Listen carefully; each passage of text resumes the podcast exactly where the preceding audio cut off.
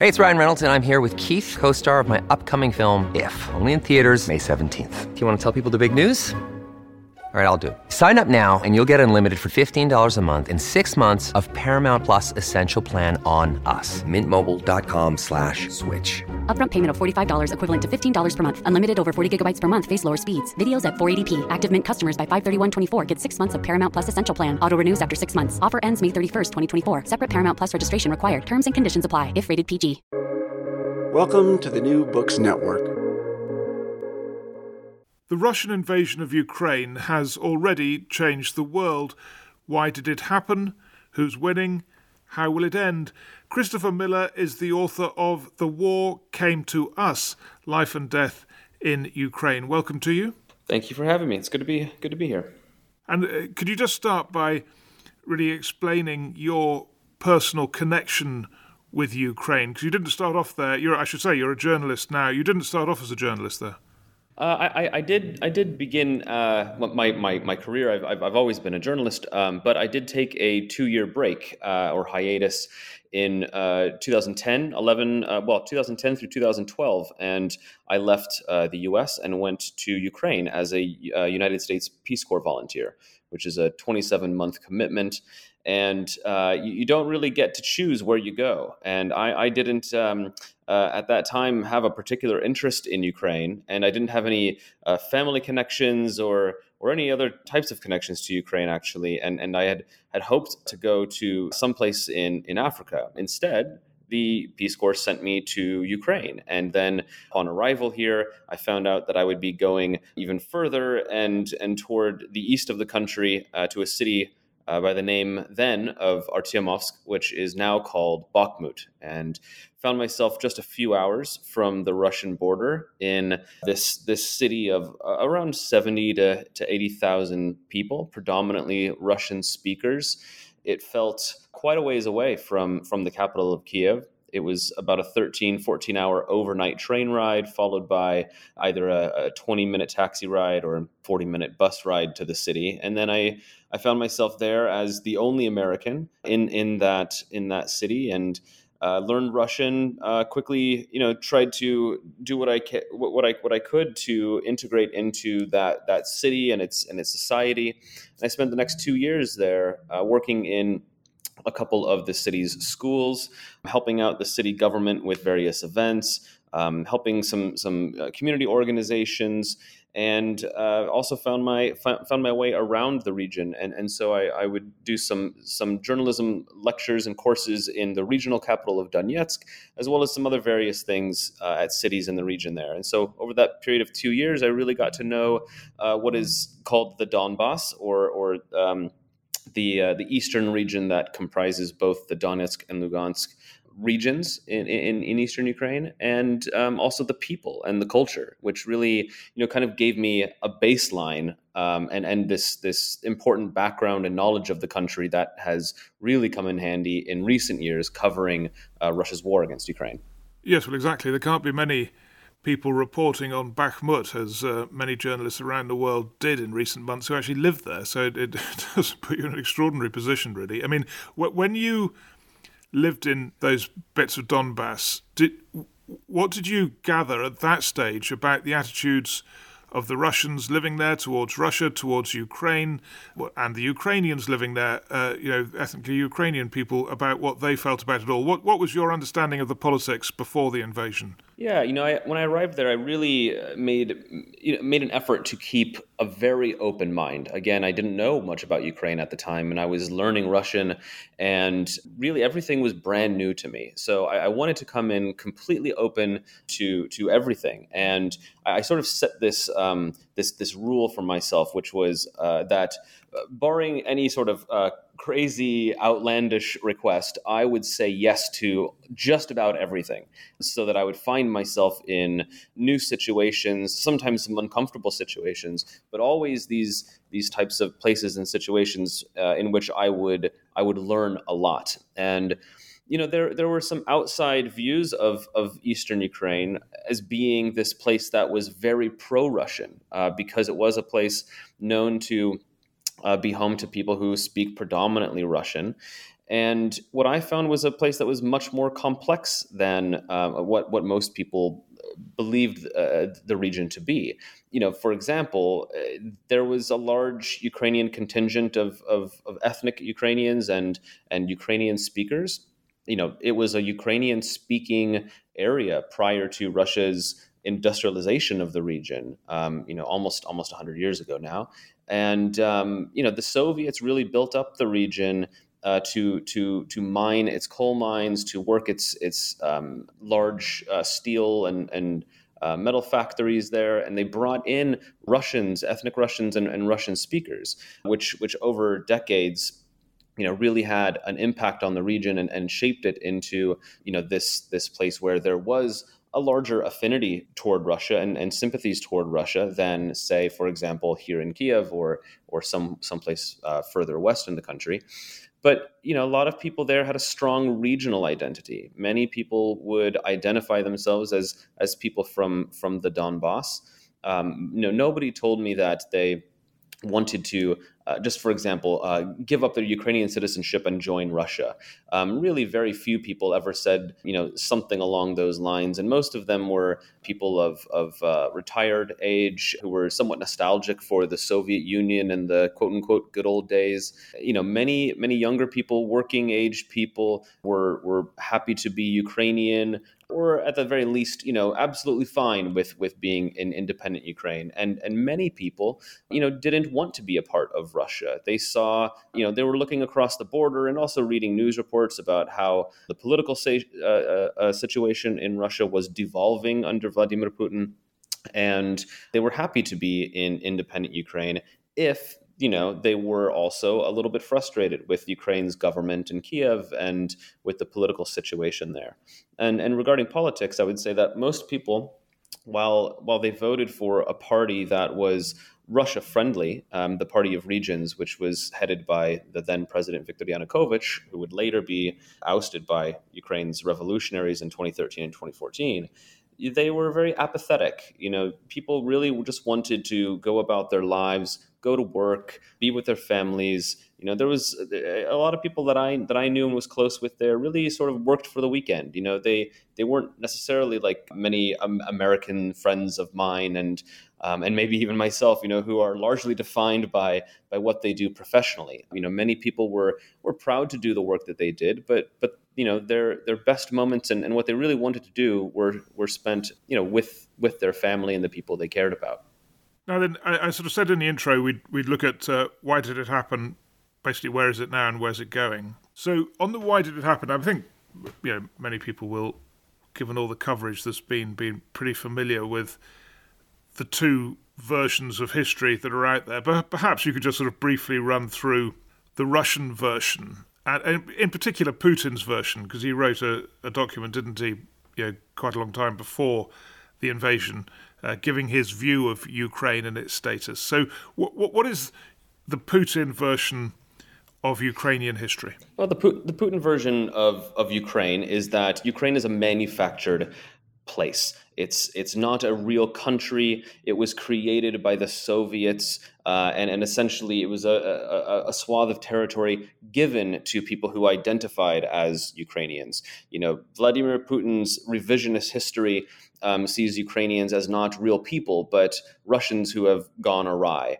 He doesn't believe in the Ukrainian language or in Ukrainian culture, and he has now set out to destroy those things the language the culture and uh, and the people you know many ukrainians argue that this is a genocidal war that putin wants to completely eradicate them and their country not just subjugate ukraine but to completely destroy it and you know i mean just the the the, the you know when you when you get down to it Vladimir Putin really doesn't want this place to exist. Um, you know, but but he's come up against a, people who are very proud to be who they are, um, and, and, they are the Ukrainians. And so, you know, switching switching to what you know how, how what Ukraine's view is. You know, Ukraine has been around for uh, centuries, and the Ukrainians love to boast that there was life and and and uh, a city in Kiev and a ruler in Kiev long before there was in Moscow the quip here is that uh, Kiev was a city before, or uh, you know, while Russia was still a for, or while Moscow was still a forest, and you know, the, the Ukrainians have essentially been fighting for their freedom and independence for centuries against Russian imperialism. You know, this is just essentially the latest chapter of it. But, you know, what they are facing right now to them is an existential fight. This is nothing less than a fight for survival. It's not a, a, a conflict between, you know, Russia and the West, even though there are elements of that. This is very much a, a war that targets targets them, and uh, you know Vladimir Putin and his uh, propagandists who have gone on television and, and many of his military generals who have spoken out as well have said what he has said, and and that is that you know the the Ukrainians uh, need not to exist, and and so that's what the the Ukrainians are are fighting against.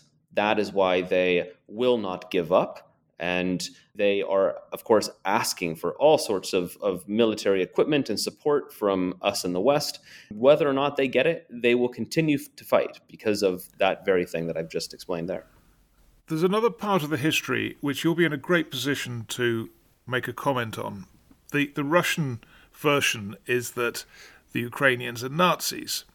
And there's the whole history of the Second World War in Ukraine.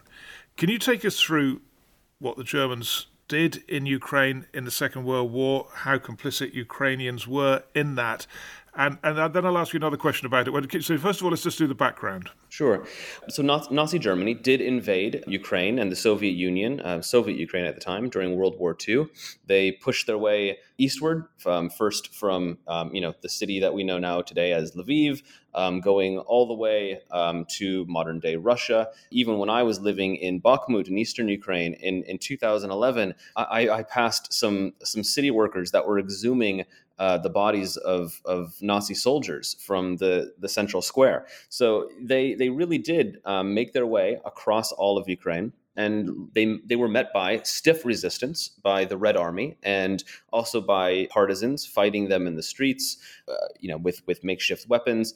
In, in Western Ukraine, however, there was a contingent of Ukrainian nationalists who viewed the uh, uh, Soviet communist leadership as as political nemesis as well and and you know were were passionate about Ukrainian independence.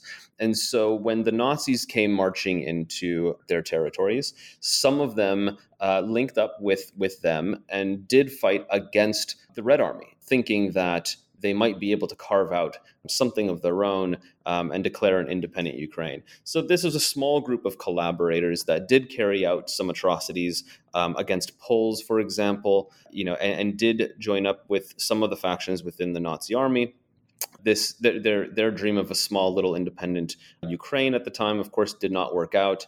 But but it's it's this uh, contingent of small contingent of Ukrainian nationalists um, because of their very short period of collaboration with the Nazis. Um, again, because they were against communist rule, that today's Russia and Vladimir Putin has used you know this um, this idea that the, today's war is a continuation of that that Ukrainians remain um, so extreme in their nationalism that they are Nazis or or you know some in Russia would say neo Nazis, and that that is what he is fighting against, and what Russian uh, soldiers are fighting against. Um, you know, the continuation of the war that their grandfathers fought. Now, that can't be further from the truth, of course. Um, we have a Jewish president here in Ukraine. Um, a Muslim defense minister was just appointed. Um, you know, this is uh, a country of, of, of, various religions, and there, there are no more Nazis than there are in, you know, any other country um, that has some kind of small, marginalized, you know, faction of, of some political activist types you, you, mentioned there was you know a small number of collaborators actively fighting and, and responsible for some um, you know terrible attacks and, and murders and so on. Uh, was there a wider feeling amongst you know, when we're talking now the older generation in Ukraine, you know, barely alive still, but amongst those who lived through the Second World War, that the German I mean I've heard this remark that the German occupiers were better than the Russian occupiers. You know, which doesn't mean that people were collaborating, but just that their experience of the war was that they preferred it under the Germans than they did under the Russians. Huh. You know, that's that's interesting. I haven't heard that myself. I, I, I, can't I can't say that I've interviewed anyone still alive today who remembers that time. I, I've read a couple of of um, Ukrainian reports that have. Uh, had interviews with people from that time, and and I, I haven't seen that necessarily. However, I mean, just you know, looking at what the what the Nazis did in Ukraine then and seeing for myself uh, what the Russians have done and are doing to Ukrainians in Ukraine right now. I mean, th- these are uh, both both both armies, you know, have committed and are committing now, um, eh, you know, being Russia, horrific, horrific atrocities. And I don't imagine, you know, I, I, I really don't want to say that life under the Nazis was was was was uh, good, no, or certainly not. You know, um, uh, it certainly wasn't. It certainly wasn't. Uh, certainly wasn't good. But I can tell you that you know what I know from from my reporting here and my Ukrainian um, uh, friends and acquaintances, including those people who have lived under Russian occupation, is that it's an absolute nightmare. It's it's total repression and oppression, and you know it's it's people being locked in basements and and tortured and abused, and you know f- forced re-education and uh, and all sorts of atrocities. Um, you know, mass graves turn up everywhere we go when there's a new village or a town liberated here by the Ukrainian forces, and so you know, I don't think that life under either was uh, w- w- was good at all. But certainly, what is being experienced now is is also you know horrific. You will have seen, I'm sure, these social media videos of Ukrainians apparently naturally shot. You know, I mean, they, they, they, you know, like a lot of fake news, they, they appear genuine. And I mean, I'm going to ask you whether you think these are fake or not. You know, of Nazi salutes and and such things. Uh, have you ever? I mean, you, you've been there for throughout this thing. Have you ever seen that? And if not, do you think these social media messages are literally just fakes, or or do you think they're, as you say, there's always a very small group in every country that has these sympathies, and it's that it's those people. What do you make of it all? Well, I, you know, I think I think the latter, and I and I'll, you know, I, I, will say that I'm somebody who has covered, you know, the far right and extremism, um, you know, in, in various places. Uh, the United States, you know, I, I, spent several months covering our extremists in the United States and, and the far right. I've covered, you know, far right extremism across Europe, including um, some of the factions here in Ukraine. You know, the the Azov Battalion of 2014 and some of their um, splinter street movements and political party here I've covered because the U.S. State Department had labeled one of those uh, outfits as a nationalist hate group you know these these groups do exist but you know they're on a very very small scale. I think that they get outsized attention oftentimes uh, including from us in the media because of that you know that um, sensational element of this being you know not just a hobby club or anything but but you know if, if somebody puts up a nazi salute or you see a, a nazi related symbol i mean you know nazi germany that that rings a lot of bells for people right? And and um, uh, raises concerns. Um, these these groups though are very marginal here. And you know the, the ukrainians are the first to say that there is no far right party that has um, you know a faction in parliament here while there are plenty in, in the eu who do. Um, you know that it is true that there are men on the front line who uh, you know wear far right patches uh, who uh, certainly have um, you know symbols on their on their clothing or they make posts in social media that are related to Nazism or extremism in some way. But again, I will just underscore that you know they are a very very small number of people. Uh, you know that even in in my home country of the United States, you know we have an issue with with far right extremists in the military. Um, you know that I know in the last few years has been a, a major topic of discussion, and I I would not I would not say that there is a problem in Ukraine that is any larger than certainly than that. Um, or many other um, uh, European Union countries, you know, um, Germany included, which in recent years has has dealt with far right extremist groups within their security services and their police, um, as well as their military. Let's go to um, well. Let me ask you: Are there any other historical issues that you think people don't understand? Yeah, in, in, who might be listening to this, which is mainly a, a Western audience. But I, I, should say that we have listeners in every country of the world except North Korea, I think. Uh, but um, where, where is there anything else that you think people ought to know about the history? Well, I think I, well, there is a lot. The short answer is there is a lot. I think a lot of people don't know, uh, you know, because Ukraine is this really complex place. I don't know anything that's very black and white here, you know. Um, and, and and that's kind of the the the interesting the interesting bit of, of, of Ukraine, you know, is that nothing is is easy. Everything is rather complex. Um, you know, one thing off the top of my head, I, I sort of touched on um, uh, related to the Donbass, is that uh, you, you know there we we in the West and also Ukraine's own political parties historically since independence have sort of looked at Ukraine as East versus West the pro-Russian side versus the pro-Western side of the country, and and that's not accurate. Um, it, there is there you know always has been um, pro-Russian and and anti-Russian sympathy in various places. You know, it, it is a country that is bilingual predominantly, but but increasingly multilingual. Uh, you English is heard everywhere here. There's uh, you know a, a, a group of people who now are coming of age and are young working adults that don't know that don't recall the Soviet Union. They were born in, um, you know, just before the collapse of the USSR or just afterward. Um, you know, they really were raised in independent Ukraine, and they have a very pro-Western view of the world. They're very progressive. You know, they've they've they've traveled. They have experiences that are similar to those that we have in the West. Um, you know, they take vacations in the Czech Republic or Italy or France just like we do, and it's it's increasingly becoming a westernized European country. It's it's not some backwater in Eastern Europe or a former Soviet republic or a, a post-Soviet place anymore. It very much is a, a, a European country that feels as European as anywhere else that I've traveled, uh, and and you know I think that's that is what's really important. Because I think you know a lot of times when I go back to uh, I stop in London or I, or I go home to New York or or, or elsewhere, um, a lot of people I find are very interested in Ukraine, but they do still have this idea of it being uh, somewhere far flung and in you know uh, maybe maybe even you know sort of historically belonging to Russia.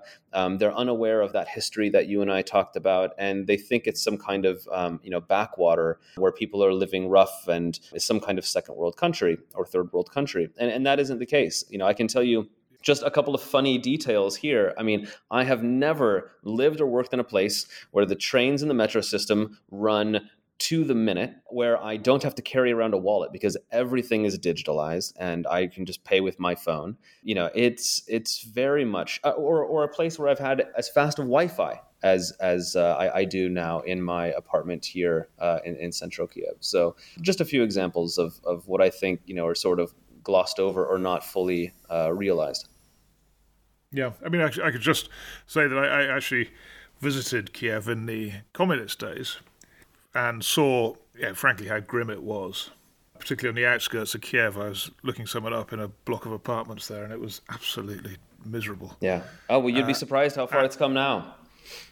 Yeah, well, exactly. Now, I did go back to cover a bit of the fighting in, before this invasion, but to cover some of the stuff going on in eastern Ukraine, and, and was struck by exactly what you say that the difference was just astonishing. And yeah, this was all done without European Union membership. I mean, I've seen it in other East European countries where the EU accession process forced them to modernize much more quickly than I thought they would otherwise have done. But in in Ukraine, you know, they did it really without even EU membership. I'm sure maybe not to the same degree, but nonetheless, it, it, it it's exactly as you describe. It's a it's a modern European country. Uh, w- when we get to the current political situation, Zelensky is beginning to take some knocks in the Western press, having had hero worship basically up until now. Where does he stand in Ukrainian public opinion?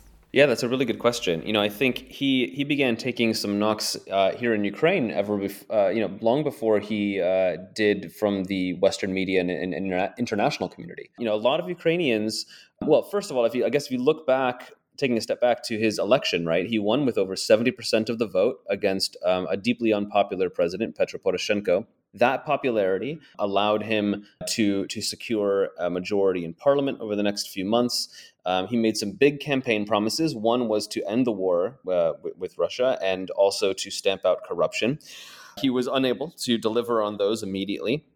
And Ukrainians, you know, they grow they grow tired of their political leaders very quickly. They love change here. They've only ever once, only once re-elected a president in their independent history.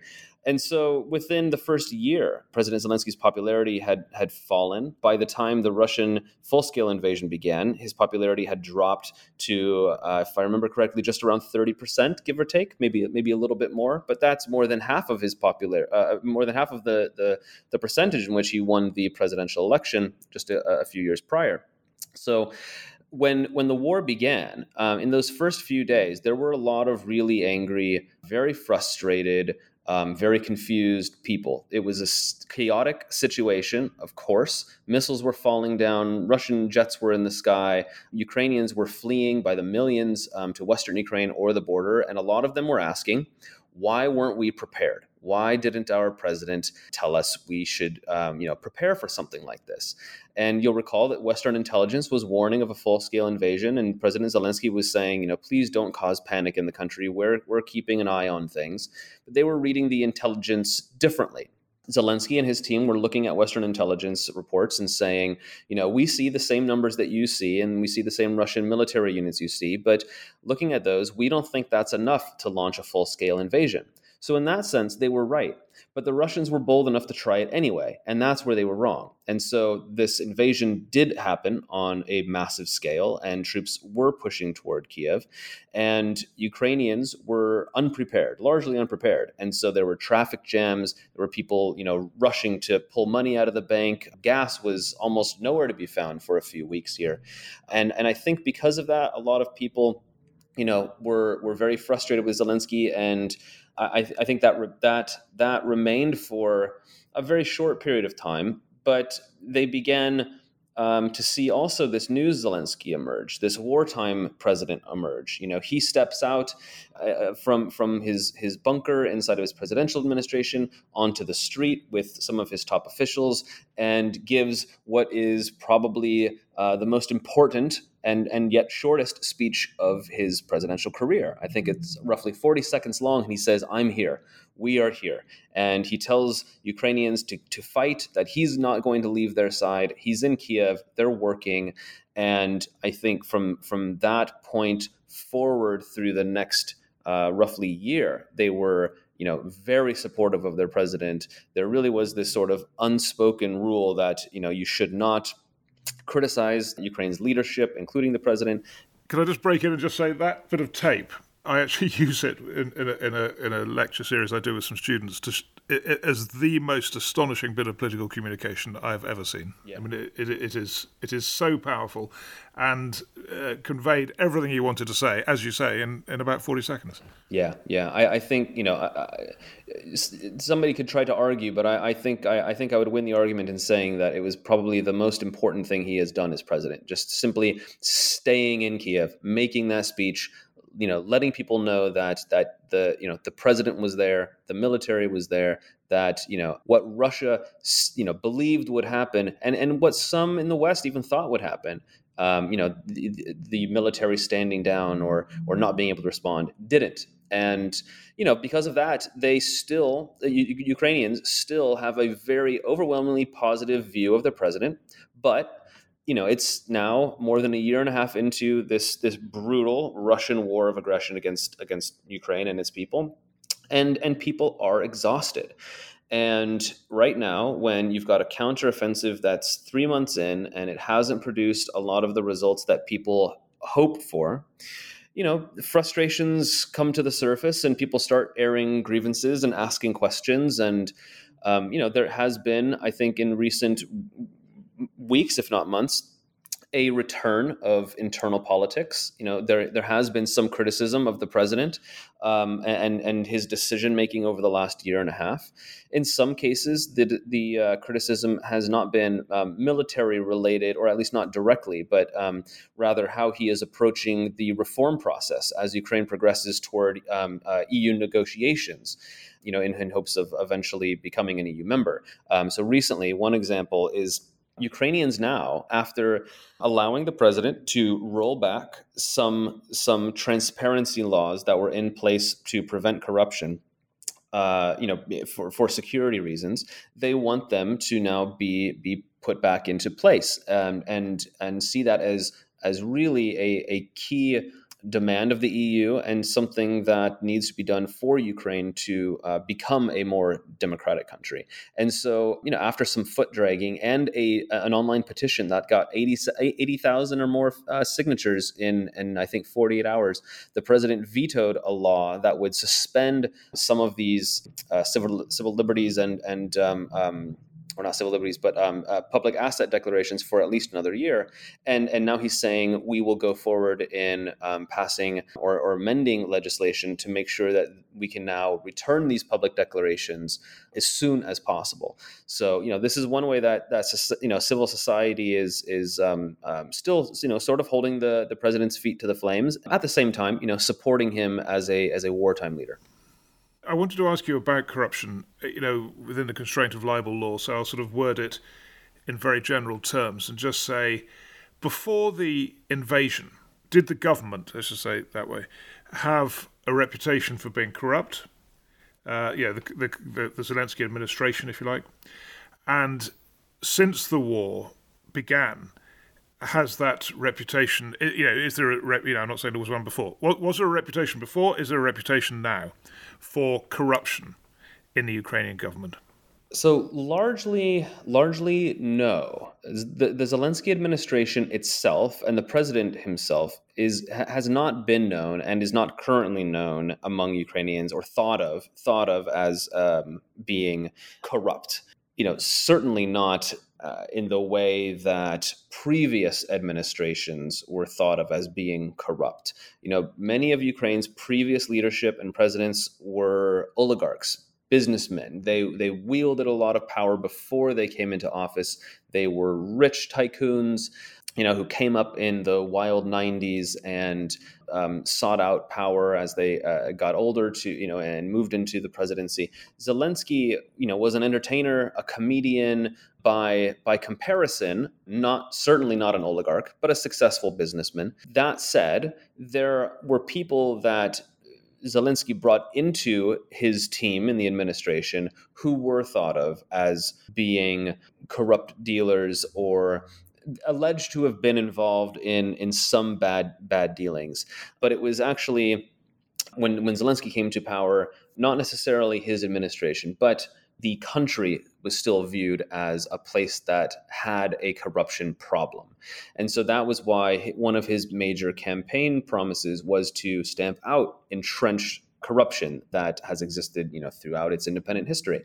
And he made some progress. There were some laws passed and and and some things done um, at the request of the EU or uh, under pressure by Ukrainian society that Zelensky was able to do prior to the full scale invasion. You know, that corruption fight slowed significantly after Russia invaded in 2022, February 2022, um, for obvious reasons. When you have to respond militarily, a lot of the rest of, of what you have going on gets set aside.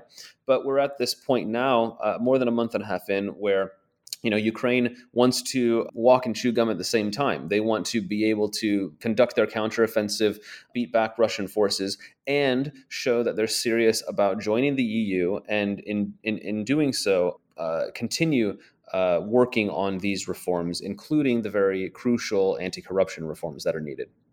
When you look at Ukrainian society today, I mean, I've, I've uh, spoken to a young Ukrainian who thinks that the mood has changed in the country and that there is a demoralization now about the situation.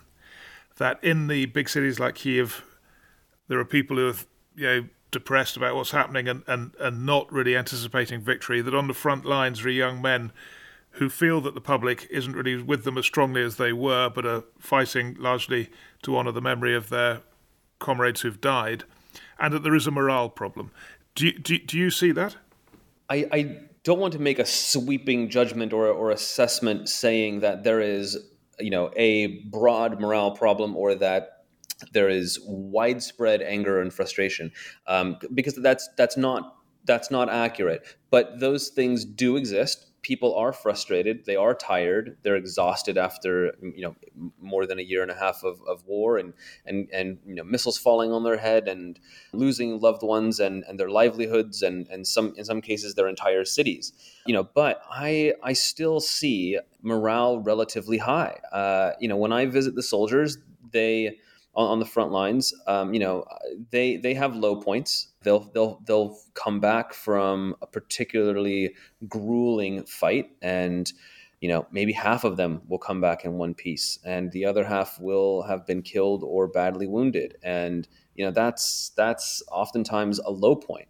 Uh, but they'll go out the next day and they'll gain 300 meters of territory, and then they're riding high, and they come back and you know there's music playing and um, you know they, uh, they, they they celebrate with you know, barbecue or or some some you know hot tea or something like that. Here in Kiev, I can tell you that you know people are still very proud of their military. They're doing everything they can to support them. It feels like everyone in some way is mobilized to to to to help now. If they're not fighting, people are fundraising, they're advocating, lobbying for for their country, uh, trying to uh, trying to get attention from you know online. They're they're doing they're doing something, anything they can. You know, you were saying that you have somebody who who, who works with you who's from Ukraine, and that they're always you know thinking about people here and, and sending money and sending things back. That is what everyone I know here is doing. You know, something along those lines, and that I think is a way of keeping up morale and feeling as though they're all in this together, they they are aware that this could go on for a while. But they also many Ukrainians, you know, remember that this is a war that isn't, you know, 18, 19 months old now. It's a war that's been waged by Russia for more than nine years. So, in some cases, um, well, many cases, you know, Ukrainians have learned to live with war, and so they are, for better or worse, you know, getting used to to life in wartime and finding ways um, to to decompress, to de-stress, to to carry on life. And and these these things that they're doing, um, whether it's going out to a cafe or a restaurant or or bowling or the movie theater, you know, they're they're viewed as all these you know little acts of defiance it's sort of a middle finger to russia you know you can attack us bomb us um, destroy our homes. You're not going to take our dignity. Uh, you're not going to stop us from living. Um, you know, we're going to continue on um, to the extent we can with our lives, and that's that's what I see and feel here. And and it's it's something that that is always really in, inspiring. Last question to you, which is obviously where is all this going? I mean, I, I heard you say, you know, they come back with a 300 meter gain, and I've been reading that in the papers, and I must say, you know, I, like everyone else, I read the stuff about the the, the offensive this this year. And then when you start reading, oh, they've taken 300 meters, they've taken a couple of villages, you think, right, that's not working, is it? So I just wonder where you think this is headed. I mean, I think the consensus sort of analysis in the mainstream press in Europe is that it's a stalemate and that um, that there's years of this to come. The Russian defences are, are very difficult to break through, and and that's where we are. Is that your do you share that view? To some extent, I do fear that there that there may be something resembling a stalemate, um, and I think you know if if that is the case, what we would what we could see is over the course of the next many months, uh, if not years, is uh, you know just a, a, on the ground level, you know, a really grinding war of attrition, a lot of back and forth without a lot of forward movement. That would this would in this case it would probably mean that um, the Ukrainians are unable to get to the strategic city of Melitopol and cut off Russia's land bridge in the south. What I think might continue um, or or even be increased is the is the air war, the drone war. You know, both both Ukraine and Russia are ramping up production on drones, attack drones, surveillance drones. Um, they've become key elements to to the war, uh, especially in recent months. You know, that's something that could continue or even um, again, you know, uh, increase over that period of time while the ground war stalls. But you know, this I don't think we should count U- the Ukrainians out quite yet uh, you know, while everybody is talking about rainy season coming and winter coming, and that being uh, a, point in time when perhaps this counteroffensive would would have to stop, you know, the Ukrainians know how to fight in winter. Um, they didn't stop fighting last winter. They have, have fought for nine years in winter conditions. Um, you know, this is uh, also a pretty cold weather country um, after after October. So it's not like like this is the first time in which they're going to be fighting in you know unpleasant conditions. Plus, you know they do have a way of surprising us. I think they've they've outperformed at almost every turn. Um, you know, many people like to count the Ukrainians out because they have fewer resources, fewer soldiers, but they're extremely clever. They are fighting on their own turf. They know it well, and they're motivated because they they know what they're fighting for. Right? There's this maxim that um, is very popular here, which is if if if Russia stops fighting, um, the war will end. If Ukraine stops fighting, Ukraine uh, will end. Right? And so they're not going to stop fighting. Not in October, not in November. And, and I think you know if they manage to deliver some kind of you know decisive blow to Russia that that could force them um, to make some some bad battlefield decisions. Um, it's it's not out of the question that we could see uh, Ukraine with a more advantageous position going into spring.